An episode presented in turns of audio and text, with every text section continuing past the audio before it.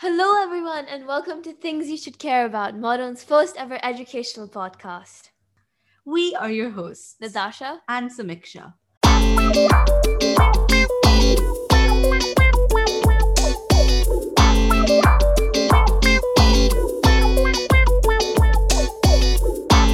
Please welcome Dr. Sheetal Deshmukh. Hi. Hi, Hi, Mrs. doctor. Deshmukh. How are you today? Yeah, I'm fine. How are you all doing? We're good. We're doing well. So all of you are going through your online education? So, our school does this thing where we have four days on site and one day online.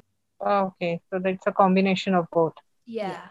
So, our first question for you is so, seeking help at a young age may be really difficult, as some parents and guardians may be wary about seeking help for a mental illness. So, how do you suggest teens speak to their parents about this in a non confrontational manner? Uh, yes, it's a very important question that you've asked. See, uh, the main difference between adults and children is that uh, adults can identify their problems and they can go and seek help from any mental health professional. Whereas children, depending on their age, hmm, uh, teens, because uh, I mean by that, I mean adolescent because of their uh, more of exposure and uh, because of the groups which they share and the friends which they have at least discuss about their problems uh, in class or uh, in the other activities. Whereas small children are not able to do so at all. So uh, if the parents identify certain changes which they are observing in their kids the parents should be very open first to discuss it with the child. And if they are not able to figure out why these particular changes are happening they should seek help and they should talk at least to a counselor a psychologist. If the psychologist feels that there is something more which is happening like the child needs medical treatment then the ch- then then the particular child will be referred to a psychiatrist as far as adolescents are concerned, it does happen that um, many a times when they want to talk to their parents, they are not able to express it in the right way. Or the problem which they are going through may be expressed in terms of their behavior like anger, frustration, irritability, not able to concentrate in their studies, and going down in their studies, like the academic performance dropping down and all that. And parents look at it just at this way that it's only because they are not doing it. They are not putting enough efforts. They are getting distracted. They are not listening to them. Yeah? In such a case that it can happen that there there is a, a kind of wall which is happening between the children and the parents in that case if the parents are not able to identify these signs as a mental disturbance happening in the child or in the adolescent, then the child should be open enough to speak about it to the teachers or any other person. I'm sure there will be some person in their life, like any any other guardian or anybody in the extended family, which will be able to help them out. So, you mentioned some of the common changes that children go through and how to identify these. Yeah. So, Yeah. suppose a parent does identify them, what would be the best way to talk to them without sounding rude or making them feel bad? Yes. So, first thing the parents need to know is that if there is some change happening in the child's behavior, one is behavior and one is the routine of the child, you know, like uh, the sleeping pattern or the eating pattern or the energy levels of the child, any of these things coupled with the change in the behavior of the child. First, the parents need to sit down and talk, okay, as to that they can be very open about it but as you said not in a rude or arrogant uh, arrogant or derogatory manner. First thing is no blames no accusations. Try to understand what the child is going through. Okay let the child speak. If the child is able to express the parents will also come to know that certain things which are happening are not in the child's control. The parents will be able to identify and uh, then they can seek help. They can seek help. And as i said sometimes it does happen that even the parents could be going through some kind of issues in their own personal life in that case the child might feel that speaking to parents is not they are not going to understand me at that this particular time. So you speak to your friends speak if your friends are open you can talk to their families you can speak to your teachers. I think teachers are also your uh, you know they are your second parents now till the time you pass out. Yeah. And uh, there will be someone there's some confidant with whom you can speak and you can tell them that uh, if you could put this up to my parents because i'm not able to do so that will really help That's actually very interesting. On the line of that, as you said, emotional support from parents is extremely important. yes Exactly how important is it for people battling mental illnesses? see family support for any patient of any age group who is suffering from a mental illness is of utmost importance may it be a child adolescent adult senior citizen or an old age person. Because it is it in a physical illness there are things which are happening to you and certain clinical signs which are shown up and that's why the person can go and seek help from a doctor. Then certain tests and investigations are done on which the reports will again uh, reflect what the person is going through. Hmm? and the medicines will be prescribed. But in case of a mental illness there is nothing like these particular uh, physical signs will be obvious obviated or there's nothing like there can be any investigations or reports can be done.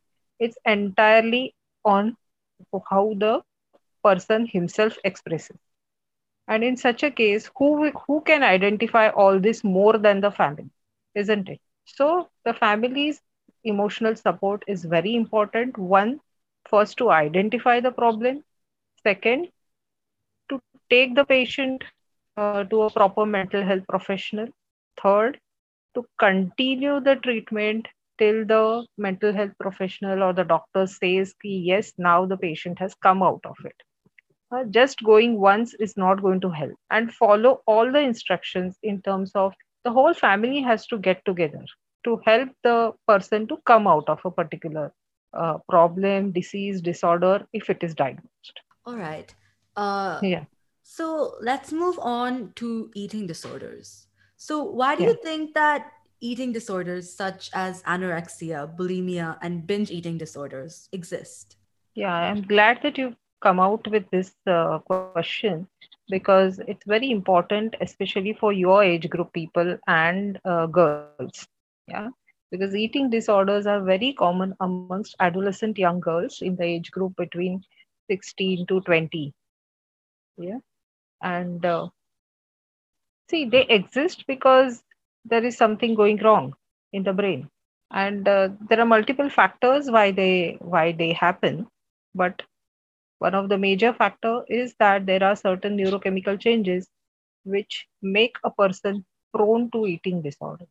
Then there are other factors like personal uh, problems or family problems, certain stress happening from the external factors, uh, which also do contribute. There is also a genetic component to eating disorders, yes. But that is not the whole and sole factor. You said that's not the entire factor. So, is there any direct correlation to eating disorders and the social media's unhealthy portrayal of a perfect body? Yes, definitely. Because especially in girls who are maybe genetically and neurochemically prone to develop a eating disorder. By that, what I mean is that the uh, neurochemical neurotransmitter changes which do happen in any psychiatric problem, certain people are prone to it. In such girls, I say girls because eating disorder is extremely common in girls. It is a rare thing in boys. In such type of patients, if they are getting a continuous input about what a perfect body should be, and in our society, it is always that what is a perfect body, what can be projected, what is more desirable, what is more attractive, is something which is always you have to be on the thinner side.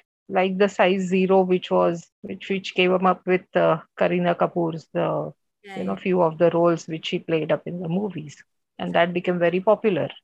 At that particular time, there were a lot of girls who started feeling that they should be having this kind of size zero, and though they could not attain it, but I'm sure few of them must have later developed obsession towards going to size zero, and then they must may have faced this problem of eating disorder. Uh, so, as you said, eating disorders are very, very common, especially around our age group. So, what are like a few very, very common signs, very common physical signs that can show us that, oh, this person has an eating disorder? Or th- I know there's also a mental component to it, but what are some of the more physical signs? Yeah, see, per se, eating disorder, when it gets diagnosed, that is not very common. Okay. The tendency to be a very thin girl, hmm, that is common. If you ask any girl, any girl is going to say, Ki, yes, I would be better off I had shed some kilos, or I would be uh, thinner than what I am right now. Okay. But eating disorder per se, which is the main, uh, the one of the main type of eating disorder, which we call as anorexia nervosa okay in which there is a fear of gaining weight. And that that fear is constantly there in the mind. And that person to get diagnosed with this that is rare. That is not uh, i mean any other girl who wants to be thin doesn't get diagnosed with anorexia nervosa Oh, basically a, a girl who is started thinking more about it or develops a fear of gaining weight should be picked up and uh, we have to intervene before she goes on to develop this severe disease. Okay? Because what are the what are the signs of this severe disease? It just doesn't remain to her mental setup. Then the physical signs start showing up. Okay? The the girl becomes very weak extremely weak. There are signs of malnutrition which come up because the girl has not eaten for maybe days together there will be extreme weakness giddiness dizziness all those things related to malnutrition and weakness could be seen there will there can be hair fall there can be changes seen in the skin color nails everything so a lot of teenagers actually romanticize having anorexia just so that they can be skinny. So, what would you tell them from avoiding forcefully getting an eating disorder? yeah. So so as i said that you know because of the social uh, scenario and uh, because of the general concept which exists among adolescent girls that you are attractive only if you are thin. Okay? And you need to have perfect body dimension. Okay? So there are other ways where you can get fitter. Just giving up eating and developing a fear of not gaining weight will not make you a fit person. Because with this fear is going to come a lot of anxiety and depression which is going to be difficult for you to handle. So, when you mentioned fear, what kind of fear? Like, how does it start? Where does the fear come from? And what are you scared of? Except gaining weight. oh, the the fear of gaining weight is the main thing which these girls uh, suffer from and that is so much there that they are preoccupied with the gain with the fear of gaining weight and they literally monitor their weight on day to day basis they monitor their intake of calories on hour basis on hourly basis that how much they have eaten. So how many calories have gone in. So few extra calo- calories now they need to lose weight immediately. So that level of thinking thought process develops. And when you get into this kind of thought process obviously you're going to have uh, anxiety. All right. So does yeah. the ha- does having um, anorexia also include working out excessively? it is both it is both It is starving, extreme starving at times, and also with the fear of gaining weight, you you uh, get into things which will uh, kind of which you think will make you lose weight. But that is seen more with bulimia than with anorexia. Yeah, one thing about eating disorders I just wanted to uh, stress was that a person, a girl who has had eating disorder for a few months or a long time and she is not, she's left untreated or unaddressed and uh, no help is given, then what can happen is that it can start, uh, she can start having hormonal changes because of that. And a lot of girls uh, go into, you know, uh, they have these problems in their menstrual periods they don't have menstrual periods and that can create another anxiety that why am i not having my menstrual periods which used to be very regular otherwise All right. yeah So, another disorder that we wanted to talk about was bipolar disorders. I personally yeah don't know much about it. Do you, Neither Natasha? do I. I know it's it kind of factors in anxiety, I think. I'm I not think too I sure. my assumption of it is extreme mood Yeah, swings. yeah, exactly. So we don't know much about it. So we were wondering if you could tell us a little more about what bipolar disorder is and how it affects people on the daily. yeah see uh, bipolar disorder is a type of a mood disorder okay it comes under the category of mood disorder by that what we mean is the most common type of mood disorder is depression where you have low mood. Hmm? everything is less in that disorder. Like you have low mood you uh, uh, start feeling sad you are having more of negative thoughts you want to uh, give up on life at times you get suicidal ideation your energy levels are low you don't you can't concentrate in your studies in your work so that these are typical signs of depression. Okay? In bipolar what happens is there is cyclic occurrence of depression and exactly opposite of depression what we call as mania. Okay? So these two are very serious problems. Sometimes the mood goes down which we call as depression and sometimes the mood gets very high. So much high that you know the person goes into mania and then the person starts having overactivity overspending hyper energetic behavior become very uh, becomes euphoric starts spending money. So this is exactly opposite of what a depressed person would do. Okay? So these two things depression and mania come in cycles now the episodes of depression and mania can last from few days to few months. And they can come one after the other. So it's a very serious problem. Oh, and people at, at, at the same time when they go into a manic episode they can literally spend the entire money what they have earned in their life. All right. right? Um, yeah. and you said that there are episodes of the bipolar disorder. yes Uh, is there anything called a bipolar attack or something? No so when a person gets gets into either of these episodes either the depression or mania and uh, there is a history which we get from the patient that they, they he has had both the episodes in his life at particular time he had gone into the history suggests that he had gone into mania. And uh, the patient can present with any episode to the uh, doctor you know that at that particular time the patient could be in mania or depression.